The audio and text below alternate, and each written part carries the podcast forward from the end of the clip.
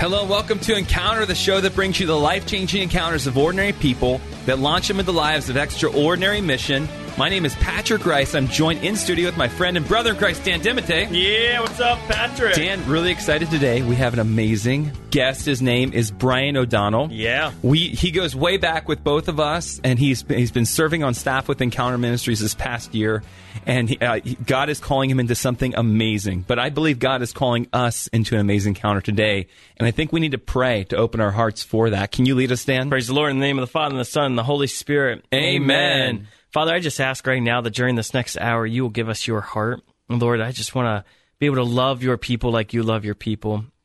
Father, we just pray for a complete heart transplant right now, Lord, that you would uh, place your heart in us.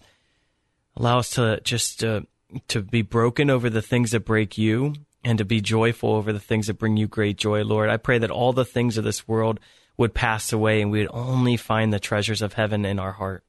Father, I thank you that what you what what's intended for evil, you bring good out of it. And so, Lord, I pray that today, as we hear what you've done um, through a lifestyle of sin, you actually are going to be using for your redemptive purposes. So, Lord, I pray that you would give our listeners today an understanding of what you're calling them into based on the conversion that they've experienced. And for any of those who have not encountered you, I pray that the Holy Spirit, you would convict them through this show. And in Jesus' name, and everybody said, Amen. Amen. So, Dan, I'm really excited. Actually, I don't want to spend a whole lot of time. I really want to focus on Brian's testimony, but I, I do want to discuss a few things to to prepare our listeners. Okay. Now, I really I, Brian's testimony, I think, is such evidence to the reality. Like we're in, in, in Romans five, Paul talks about where sin abounds, grace abounds all the more. Mm. And what like the enemy tries to use um, against us to pull us away from Christ, God will use those same things that the enemy tried to, to to wound us with. He'll use those same things as weapons against the enemy. He'll do it. Yeah, what do you mean by that, Patrick? What I mean, it's kind of like this. Um, let's say the enemy uses, uh, you know, um, pornography, impurity, and all these things to to pull you away from Him. Well, God will actually like will will will he'll he'll he'll meet you right in that mess. He'll pull you out. He'll pull you out of it, and then those people become, I mean, the greatest chastity speakers, the yeah. greatest, the, the, I mean, they have, they, they know what it's like. They've been there.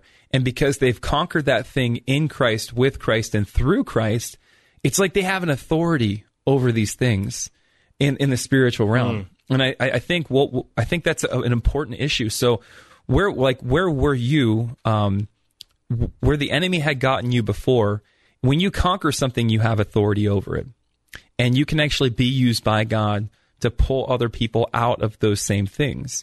And we need to, we actually, I think when, when we come to recognize the, the the authority we have through our victories, we come to know what our destiny is. Mm, that's a good word. Yeah. Yeah, no, I just think it's like, we need to understand that we're a powerful people, right? That we're mm-hmm. not, we don't, we, the Lord doesn't want to to allow us to stay victims for our whole life. He wants to move us from victim to victor, and that, that once we rise triumphant with him, uh, we share in his victory. And mm-hmm. and, and as men, uh, sons and daughters, we, we have authority uh, in this world to really operate to bring the kingdom. And we're going to just hear in Brian's story just this, uh, the, the value of Uh, his heart bringing the kingdom of God here and now. And I just think there's something powerful about how, like, as you're speaking, Patrick, a lot of the things of this world, um, they, they almost, they're seductive, right? They try to seduce us and they pull us into it. And a lot of times, if, if we allow the things of this world to pull us into them, um, we, uh, we, we lose ourselves, right? But when we strip ourselves of the things of this world, we find ourselves and, mm-hmm. and we gain uh, not not earthly treasure, but heavenly treasure. And and I, I think what we'll see in Brian's testimony is the more uh, he has stripped himself of the things of this world, the more the Father lavishes heaven's treasures mm-hmm. on him here and now. And and I think that's just so important that we can have a foretaste of heaven here and now, right? That God wants to bring thy kingdom come, thy will be done, that the kingdom can come now in, in our spiritual lives. Yeah, it, it, it's that, that amazing truth that like God or Jesus doesn't just want to get you to heaven. He wants to get heaven inside of you. Amen to that. And He uh, wants heaven inside of that. I want heaven inside I of know. me, right? and, and and that I think that's good news. Um, yeah, and so actually there um, one there's a, a verse from First Corinthians two that's always it's always quoted at funerals, okay? But I think we, we, we there's so much more we can get out of this verse here. It's uh, First Corinthians two, verse nine. But as it is written, what, ni- what no eye has seen, nor ear heard, nor the heart of man conceived, what God has prepared for those who love him. And usually we stop right there and we're like, oh, we don't know what God's prepared for us in heaven. But then verse ten says, God has revealed to us through the Spirit, for the Spirit searches everything, even the depths of God. For what person knows a man's thought except the spirit of man which is in him? So also no one comprehends the thoughts of God except the Spirit of God. Now we have received not the spirit of the world, but the Spirit is which is from God, that we might understand the gifts bestowed on us by God. So that verse ten is, but we have, we, God has revealed to us in the Spirit. Paul's actually not talking about the afterlife. He's talking about this life. Mm. That what God has prepared for, for you, you don't even know because you don't have the Holy Spirit yet. But when you do, he's going to reveal these mysteries, these beautiful things. And I think that um, we should expect to have mystical encounters that actually, like you t- like you talked about, give us a foretaste of what we have to look forward to so that we can have faith that what we're saying is actually true. Yeah, definitely. I think that sometimes we place limitations uh, on our own spiritual lives by saying, oh, well, I'm not a saint, so these things can't happen to me. But like that doesn't make sense because uh, all the saints were human beings at one point, right? They were, they were Wait, ordinary. When did they stop being human beings, well, Dan? Well, that's a good point. Uh, no, they were ordinary humans like here here uh, in life, and God uh, blessed them with gifts, right? And so we want just like We want God to bless us with gifts and, and to be ready and open that God uh, may pour out gifts that that uh, that we we weren't expecting. Mm-hmm. He's a God. He's an unexpected God. And I think we need to go to an unexpected break, Dan. You are listening to Encounter, a co-production of Saint Gabriel Radio and E W T N Radio and carried across the E W T N Global Catholic Radio Network.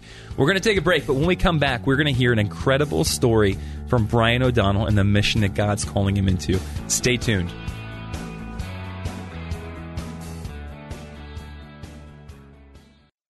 Ever wake up and have your brain just start racing, trying to solve every problem in your life? That's okay. Your brain's just doing what it's supposed to do. It's a problem-solving machine. And while that can be helpful, if you don't keep it in check, that can be really stressful. Saint Paul tells us what to do in that situation. He wrote, "Whatever is true, whatever is noble, whatever is right, whatever is pure, whatever is lovely, think about such things, and the God of peace will be with you." Paul wrote that from prison while awaiting trial and execution. So he had plenty of things to obsess about, but he didn't. He thought of things above, and that led to his peace and joy even behind bars. When you find yourself obsessing, read an uplifting book, or better, try the Gospel of John, or maybe pray a rosary. But whatever you do, get in the driver's seat of your own thoughts and focus on what lifts you up, not what drags you down. For more from my book, I Am, visit rewrite your name dot com. I'm Chris Stefanik from Real Life Catholic.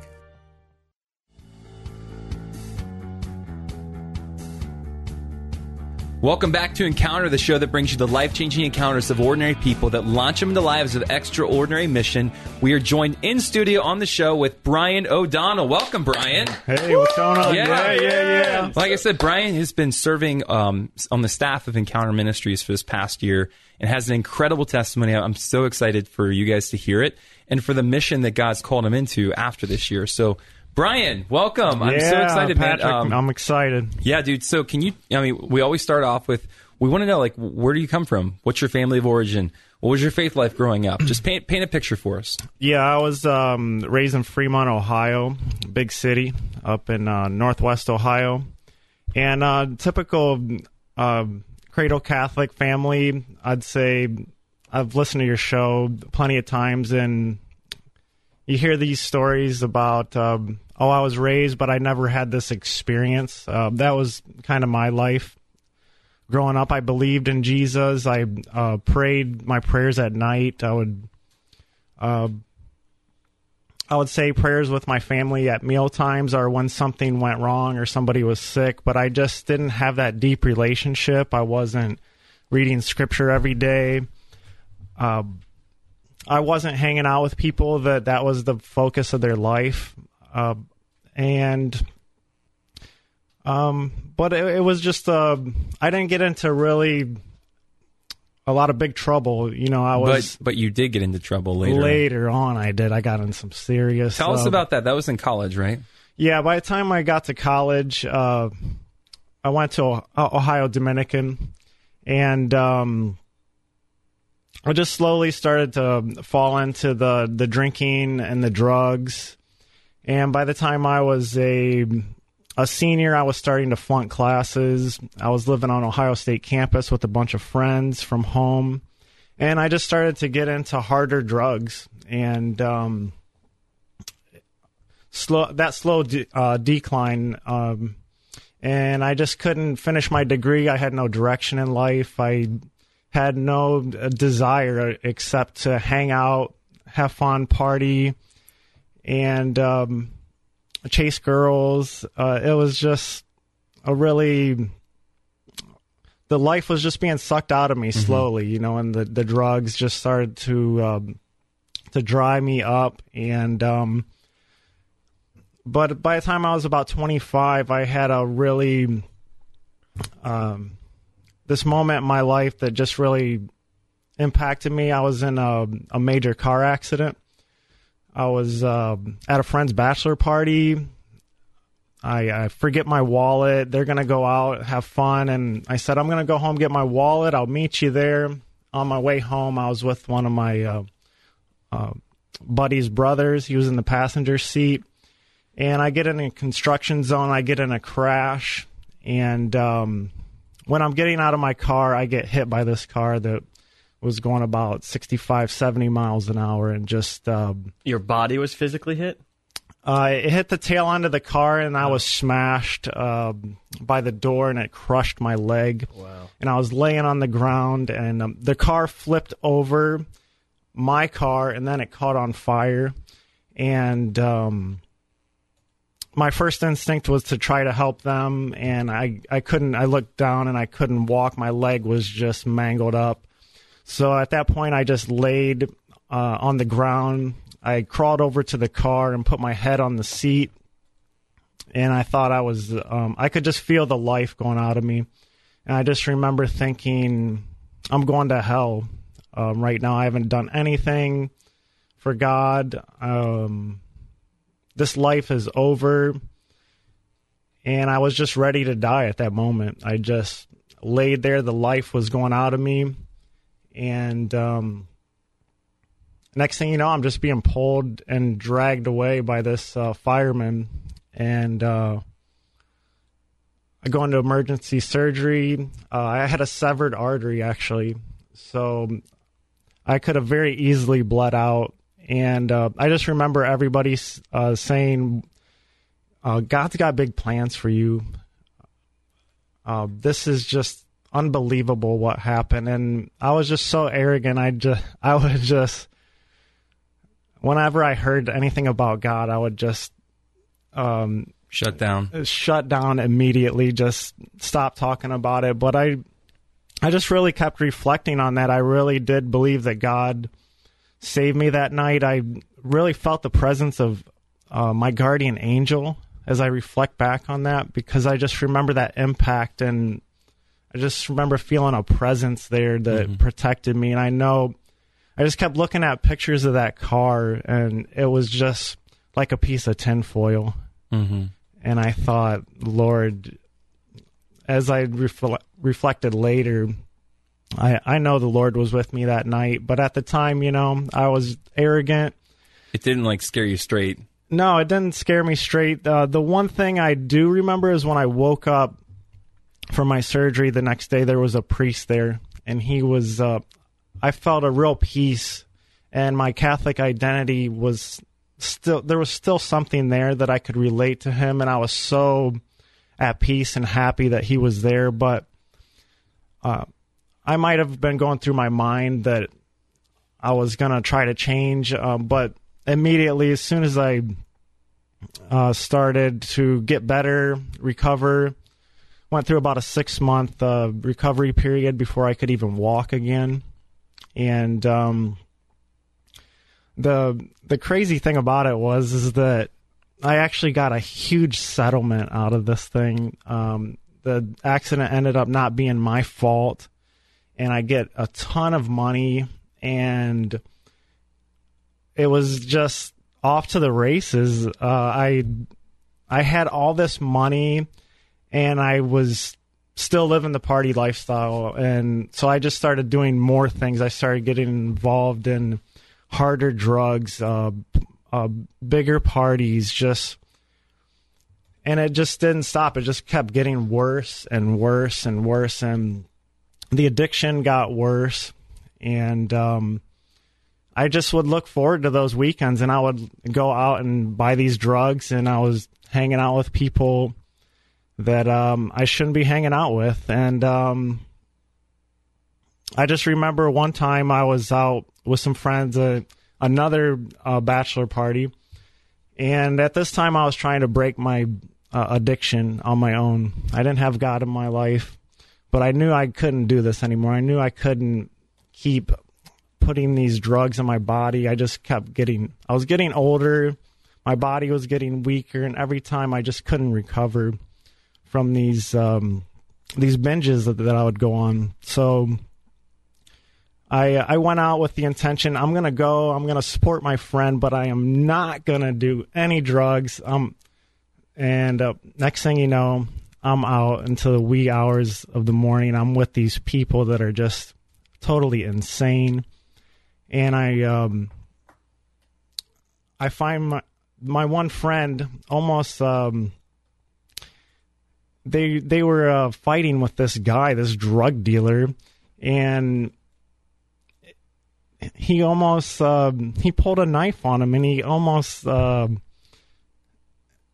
he could have stabbed him, you know. And you think he would want to get out of there, you know? Mm-hmm. Not me. I just I wanted to be around the drugs, so all my friends leave. I stay with this guy that pulled a knife on my friend. And I'm with him and his sister, and um, the whole night was just insane. The guy, I'm sitting there thinking, this guy is totally insane, um, but I could care less because I had the drugs there. Mm-hmm. And um, I make it out. Um, I finally get a ride home the next morning.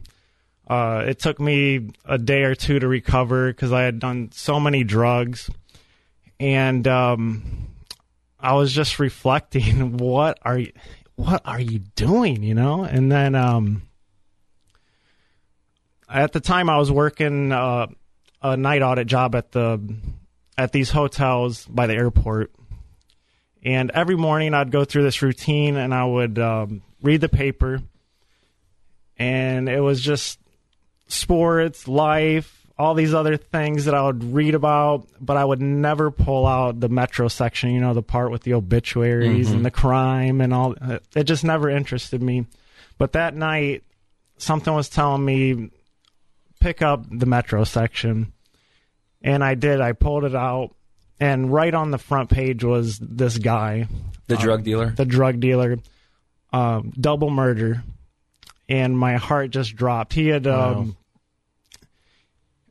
He had uh, wanted to rob somebody of some drugs, and he was with another guy, and he just busted the guy's uh, door down, shot him, and they went on the run, and the other guy that he was with uh, turned a gun on himself, committed suicide, and then this guy that I was, that I had met a few nights earlier was up for a double murder. They had caught him, and he was going to prison. Wow. And um, I knew that God was speaking to me in that moment. I knew there was no way that that was an accident, that I just picked up that paper that day. He was just telling me, listen, you tried to do this on your own, and you can't. And um, I saved you again. And are you gonna are you gonna do anything about it? And that was a real a turning point for me, I think. And then... You also, so you picked up the Metro section, but I know you picked up a Bible at one point. So yeah, yeah. So, how did that happen? So right around that time, um, I was working, and every night this undercover cop would come, and uh, he would talk to me, uh, just trying to be a friend. And he had, when he would pull up, he had all these uh, different uh, crosses on his truck and everything. And I would just say, oh, no, here comes the Jesus freak again. just, oh, just. He was an undercover cop, but he was really an undercover missionary. He was. He was doing God's work for sure. I wish I could see this guy, um, tell him how much I, I'm grateful. But um, he just got to know me as a person, and all the arguments that I was throwing up, all these false philosophies, he was telling me, hey, I've, I've been there, you know, why don't you try uh, this philosophy? It's it's called Jesus. Uh, and uh, I was the open-minded guy. Okay, you know, I'm open-minded. I'll, mm-hmm. In my mind, I was saying, I'll talk to him and I'll prove him, and I'll prove to him what is um, what's true, what's not. I still believed in Jesus in some sense, um the the reality, but I, I just wasn't into changing my life to right. that extent. And um, so he gave me this book called uh, Case for Christ.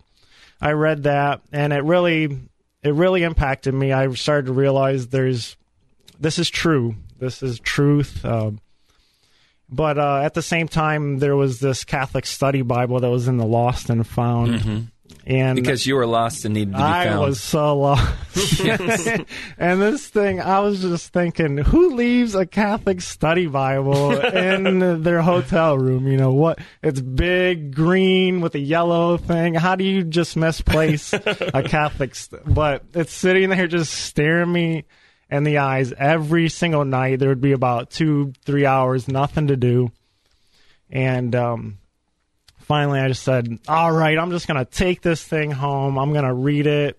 So you stole a Catholic study Bible. I, I stole it. I stole it. And it's, it's Before your so, conversion, oh, so man. I think we're going to look well, beyond it. It's actually funny because I gave an interview about this before, and um, when they printed it, the guy ch- changed everything as far as the testimony to make it look like I didn't steal the. But, I said, but I listeners, you're hearing it here. You're hearing the real story I, here. I, I, it's okay that you did drugs, but don't steal the study Bible. I didn't steal it. He, the word is sweet as honey, but I mean, yeah. The word is even sweeter when it's stolen. Right? He said something like, "Oh, well, I took it, but then I knew I could bring it back at any time because you know if uh, I didn't say that, you know, I yeah. I took it. This was mine. I was taking."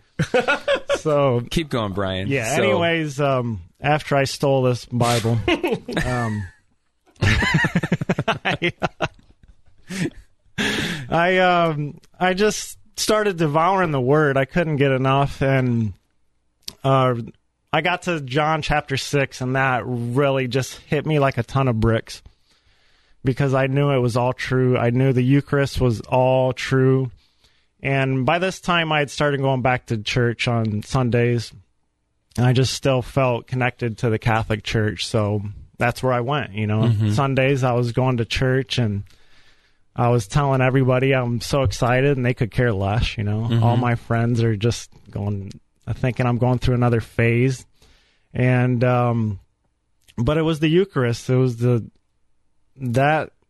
moment when I opened up John chapter six, there was no doubt in my mind that the Eucharist was real and that it it was eternal life, that God was um, using the Eucharist to to make me like him. Mm-hmm. And I started to see this in my life uh, when I would be I was able to change things that I previously couldn't change mm-hmm. through the power of the sacraments. Mm.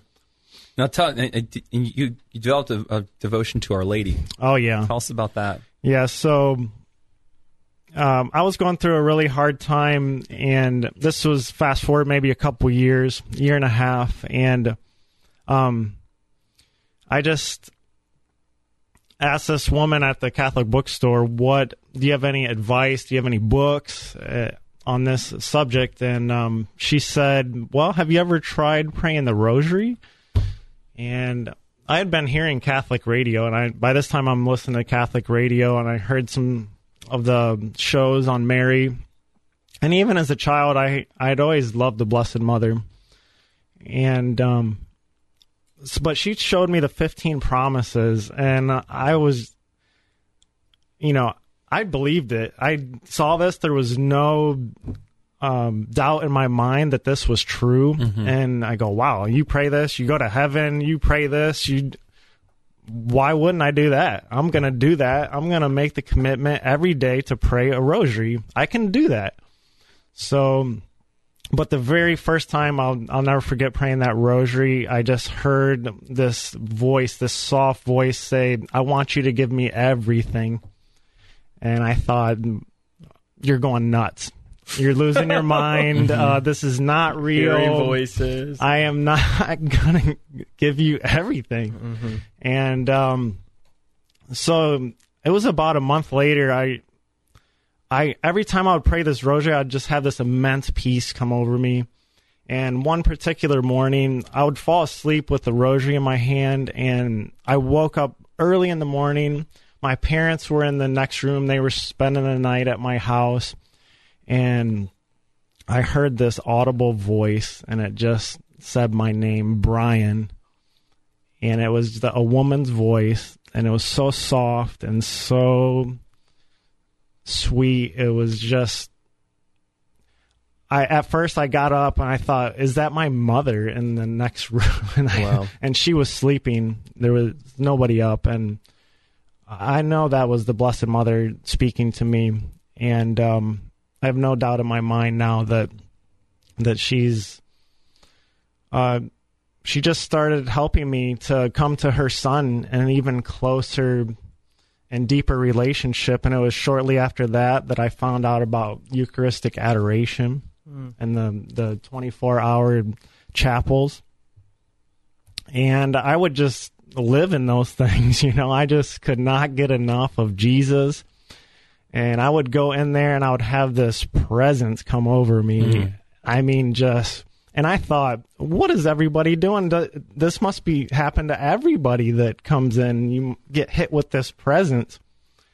And um, I just could not get enough of it. I was over at um, this Adoration Chapel whenever I could get a chance, whenever I had a spare moment.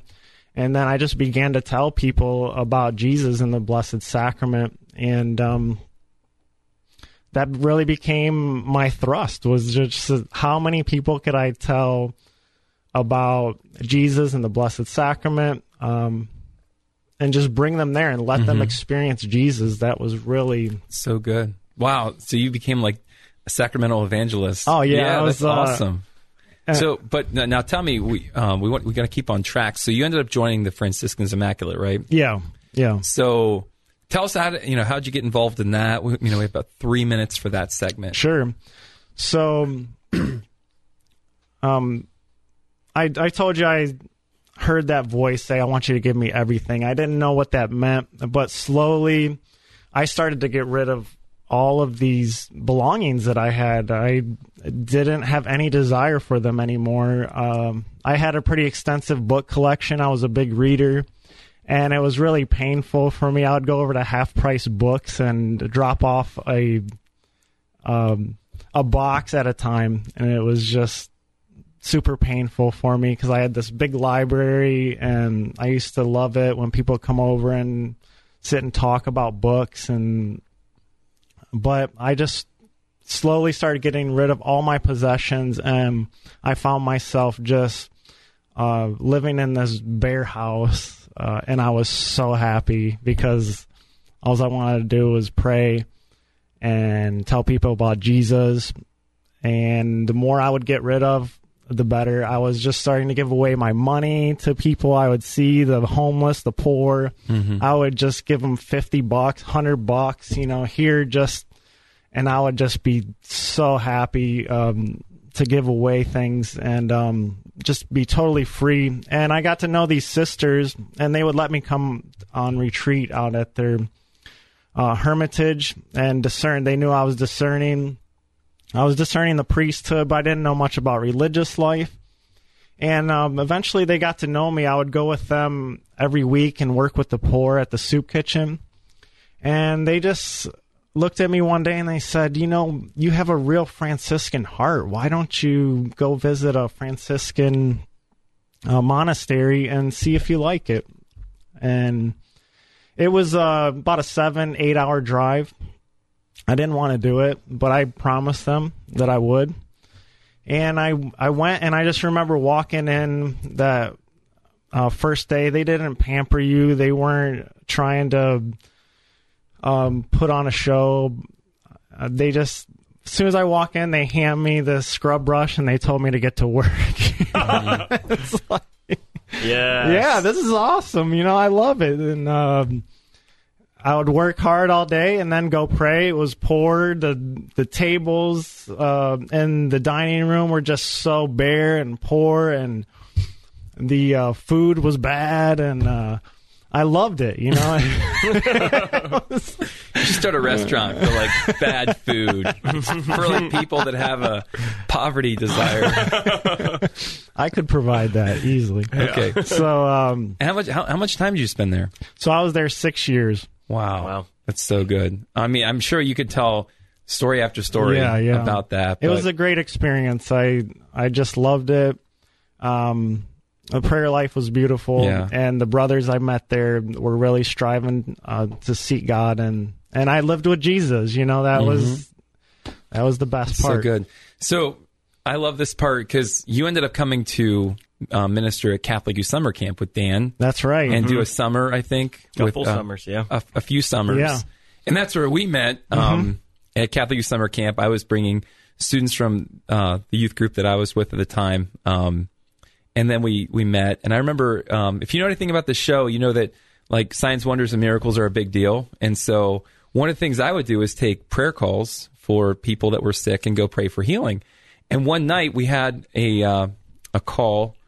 Right, I was going to go pray with um, a a guy whose son-in-law had like a neck injury and was going to have to have a really, really high-risk neck surgery. And so I remember being like, uh, you guys were all asking me questions about healing. So I'm like, how about you just come come and learn about it? So Brian, tell that story from your perspective and what that whole process, you know, how that shifted things. Yeah, so this was my second year at camp by that time. Um, first year, I just had a blast with Dan. We were... Um, I came with another friar. We had so much fun. Um, the next year we came back, we were given permission to come for two weeks. So as soon as I get into town, I start hearing all these stories about these healings, you know. And this was uh, just the follow-up to your big uh, Saint John Newman uh, healing conference that you had. And everywhere I'd go, I'd just hear these stories about this person was healed, this person was healed, and we started to ask questions. And then one, the other friar I was with, he um, he saw you and he talked to you when you were out at camp. So he said, "Hey, Patrick wants to go." Uh, it was a Wednesday night. I really, it, I was just giving everything I could at camp. I was really tired. I didn't want to go, but. Um, Just something pulled me, and I, I went. It was late at night. We walk in the house, and, um, well, even on the way, you're just telling us um, the stories, of, and it just seems so natural and so simple, and uh, I could just see by your faith, you know, the, the way you were talking, that you had confidence and that healing was real. So that really drew me, and then... when we came into the house, um, this man was just hunched over. He couldn't, he was young, and my heart just went out for him because it to be that young and to just be in that much pain. And um, I just had a real compassion welling up in my heart, but I still was hands off. I was afraid to lay hands on people. I was... standing back. Uh, but then as you led us in prayer, and um, he started to feel a little improvement, uh, something started to break in me, something, uh, my mindset started to change. So I just started to creep in closer, you know. Mm-hmm. I want to get in on this. Yeah, yeah. I'm, I'm up there. And uh, so Patrick had um, led him through... some prayer, prayer exercises. As he started to get improvement, we would stop, we would do some praise and worship, and then start praying again. And I remember you saying, Um, if you're inspired to do anything, uh, just go ahead and do it. Say a prayer, whatever. And I carry around this um, uh, relic of Padre Pio. Yeah, and Brian carries around relics like drug dealers carry around drugs. It's it's it's it's quite the habit. I love it. Yeah, um, if you got any, just send them my way, yeah. please. Especially Saint Therese. But um, anyways, the uh, so I pull out this relic. Something tells me to pull out this relic, and this is about the third time we had prayed for the guy, and uh, he had mentioned that he had pain shooting from his uh, the right side of his neck all the way down to his thumb. So I just decided to pull this relic out and place it on his right arm, and then I think you asked him, do you notice anything different? And he had mentioned that he felt some kind of uh, a tingling or an electricity shoot down his arm where I placed the relic. And I was just blown away by that. But the the thing that really blew me away was afterwards, uh, when we were done praying, he's feeling better. He's up moving around. But then his wife comes over to me and she said, um, that was unbelievable. Right uh, before you pulled that Padre Pio relic out, something was telling me that I need to start praying to Padre Pio. Praying, asking for Padre Pio's prayers, and then you pull out this relic. Mm-hmm. And um, that just blew me away. That whole night was amazing. We rode home with um, one of our friends, Matt Schlater, and he was telling us about his own healing. So that really just launched me into wanting to pray with everybody I could for healing. Mm. So good. So, um, Brian, ended up you ended up coming, and um, you know, tell the story about the transition.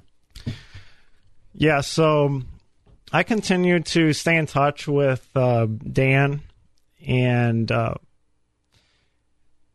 it was um, actually the following. I would come in and I would do these um, retreats, and I was uh, doing a retreat in Columbus, and it just happened to coincide that with uh, your Encounter Conference that year. I was going to be able to come to the last night, and um, I was su- I was super excited uh, about coming, and I came.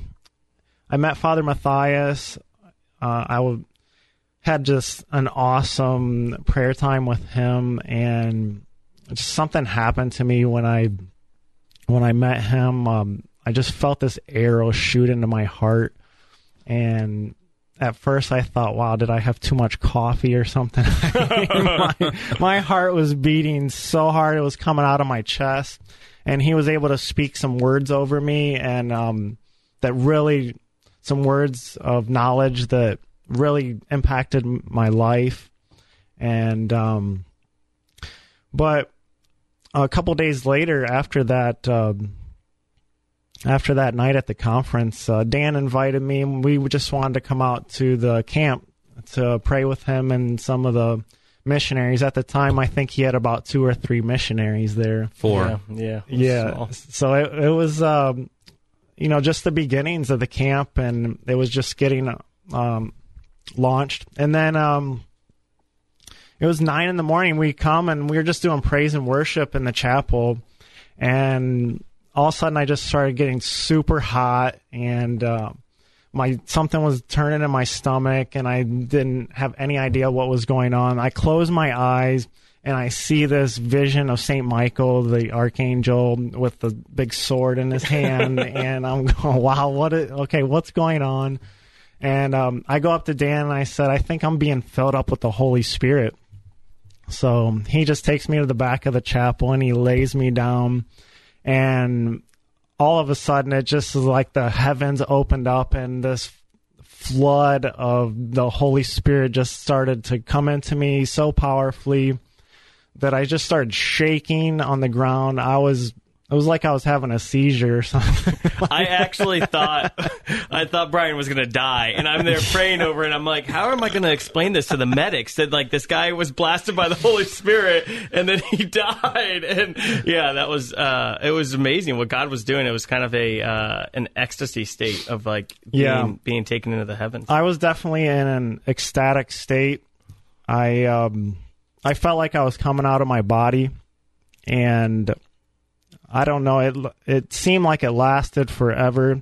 Um, and everything just got su- uh, quiet in there, and they were just staring at me, and uh, Aaron and Dan are praying over me, and they're saying more, more, and I'm saying, no, no, please, I'm going to die. And, um, Uh, but, you weren't actually saying no. Well, it was uh, it was just a very intense experience, and um, they it just continued is, yeah. continued all that week. I would have these experiences, and then the guys I was with, I um, I said, "Hey, let me pray over you," and then the same thing happened to them. Yeah. We should have um, Catholic ecstasy retreats, Dan, at camp. And there's no comment. All right. We'll move on from I don't that know suggestion. How to process that one. I'd like to see the flyer for that one, Dan. All right, keep going. Well, I would just go into these states for... They lasted a couple months. That's amazing. So then uh, God called you to, to, to come to Columbus, um, help out with with everything that's going on here. You've been doing, you've been working with Encounter, going to the, you know, doing formation and school ministry stuff, and then all of a sudden, um, you start going and going to soup kitchens. God starts calling you down there. Yeah. So really, I want to get. We don't have a ton of time to give a play by play, but every week Brian goes to soup kitchens. He'll go ride the bus and just like evangelize people. He's walking powerfully in words of knowledge, prophetic, uh, prophetic gifting, uh, healing, and he's just bringing it to the streets, especially to the homeless. So can you tell our listeners like two stories about like um, going to the soup kitchen and seeing breakthrough in the lives of these homeless? Yeah, definitely. Um, so um, I was going down there with um, one of the guys from Saint Paul's Outreach. I started telling him what I was doing, and we were driving down. I said, "Hey, do you ever pray for words of knowledge?" He had never done it before, and I said, I, I let him through it, and we just... Really quick, listeners, a word, words of knowledge is where God gives you supernatural revelation that you can't know by, by human means about people you're going to meet, details that you have, uh, details about their life, and a sense of what God wants you to do for them, for evangelization. Yeah, so I would... Uh, I do this every time I go down there, and this day, I... Uh, We wrote them down. We wrote down some names. I got the name Bob. I got the name Martha. I could see this guy's face as clear as anything, uh, bald head, gray beard. And the Lord was telling me I want to bring him peace. And then he was showing me um, this loaf of bread, and I couldn't understand if uh, it was actual bread that I was supposed to give to somebody. Uh, but then I also had the sense that I was supposed to tell somebody about the Eucharist, because they have the Blessed Sacrament exposed there. They have a little chapel. Mm-hmm. That's a beautiful part about it. I can bring them in, show them Jesus.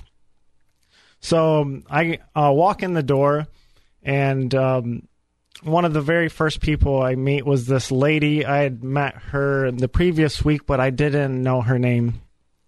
And I had prayed with her for her bronchitis. And I said, "Hey, uh, what's going on?" She says, "Oh, my bronchitis, it's all gone. You know, I, I'm all better. Thank you so much for your prayers." And I said, uh, I, you know, I'm I'm sorry, but I forget your name. And she said, "My name's Martha." Wow. And I pull out the piece of paper and I go, "Hey, Martha, look, I have been praying today, and God told me that I was supposed to talk to you today." And she was so excited. And but she had a friend next to her. And it was the guy that looked exactly... Um, and let me guess, his name was Bob. His name was Bob. Yes. So I, again, I pull out the paper and show him. And the guy that was with me, and by this time, he's like, "Whoa, this is awesome." Yeah. And he's... Um, so we talked to him for a while. And um, eventually... I mean, we just sat down with them. Um, it was so amazing because they knew that God had sent me to them, and then I knew that these were the people I'm supposed to be talking to, mm-hmm. and just loving on them. So I'm just loving on this, um, mm. these two people. And I told you I had the sense that Bob was supposed to receive peace. So I prayed with Bob, and I said, "What's going on, Bob? What?" And he goes, "This just immense peace is just coming over wow. me." And, um, he tried to stand up and he was all woozy, you know, because he was just getting, getting hit so hard by the Holy Spirit. And I'm just, it was just awesome. And um, so then I'm talking to Martha a little um, while later, and I asked her if she'd go in the chapel and pray with me. And um, she had never been in um, a chapel, uh, didn't know anything about the Eucharist. I was able to explain the Eucharist to her, pray in front of the monstrance with her, put my hands on her and pray. And a similar experience. She was just having this beautiful experience with our Lord. And um, after that, it was just this bond. Every week I would go back and Martha would be there, and she would just ask me for prayers, and same with Bob. And uh, Martha is in a home right now. She's got a house. Uh, she was homeless at the time. And these are things we prayed for. We just prayed for God to provide mm. for her, mm-hmm. to bless her financially, to find a job for her. And he did all of those things. Wow. Wow. Praise the Lord. So good. And now, Brian, you feel like God's calling you. Tell us about the, the, the vision that God's put in your heart and what you're working to, uh, toward for next season. Yeah, so... just all these encounters with these people had led to a great desire to live amongst them. Uh, I really feel that being a presence in their lives is something that God wants me to do. So I really desire to have a house in that neighborhood. It's um, it's a very poor neighborhood, afflicted by drugs and violence. And but anyways... Um, that's what I want to do. I want to live there. I want to get this house, and I want to partner with somebody that wants to just bring supernatural experiences to their everyday life, whether that's going out during the day, whether that's just um, taking them, praying with them, bringing them uh, clothes, taking them to a diner and mm-hmm. just uh, having lunch with them. Like being a missionary down being there. Being an actual missionary, loving on them. And um, and I know you're you're training up some other students to be able to, to do this stuff too. Yeah, and there's been a lot more interest. People um, hear the stories and they get excited, and more and more people are coming down. And I'm posting things on Facebook and I get feedback. And they're, they're saying, I can't wait to come down with you. And um, it's exciting. I can't wait to see what God wants to do.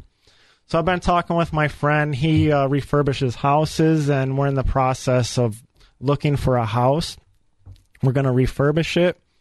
We're just going to start living there. And um, eventually I, I want to get more houses where I can meet these people and they don't have anything to do during the day. I could say, hey, come with me. I got some work. Help us with this house. And um, just to give them the dignity to, to start to work and uh, maybe eventually get them into these houses yeah. and start transforming the neighborhood, but mainly just bringing Jesus to them, praying with them. This is my greatest desire. This is so good. So if you guys want to learn more about uh, Brian, his mission, you can go to encounter ministries dot u s, click on the About Us, and you'll find Brian, his picture, and a, a page dedicated to this. So um, we're gonna we're gonna go ahead and take a break. Brian, thank you so much for sharing this story.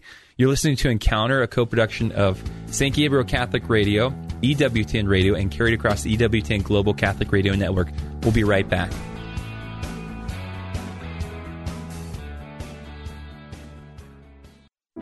What does it mean to pray without ceasing? Discover a time-tested method rooted in the Psalms with Father Timothy Gallagher's A Layman's Guide to the Liturgy of the Hours. New from E W T N Publishing, these prayers of the Church can change your life. A Layman's Guide to the Liturgy of the Hours by Father Timothy Gallagher. Now available at E W T N R C dot com or call one eight hundred eight five four six three one six. E W T N, communicating the faith. Called you guys a couple of years ago telling you that I had an answer for your question. There's nothing going to stop me from becoming a Catholic. I'm about to start my third year. It's been a beautiful journey. And some advice for people who are thinking about becoming Catholic, oh my goodness, listen to E W T N day and night. It's just beautiful. Forget the mainstream media. Just stick to E W T N. You'll learn so much, and you'll want to become a Catholic like now. E W T N. Live truth. Live Catholic.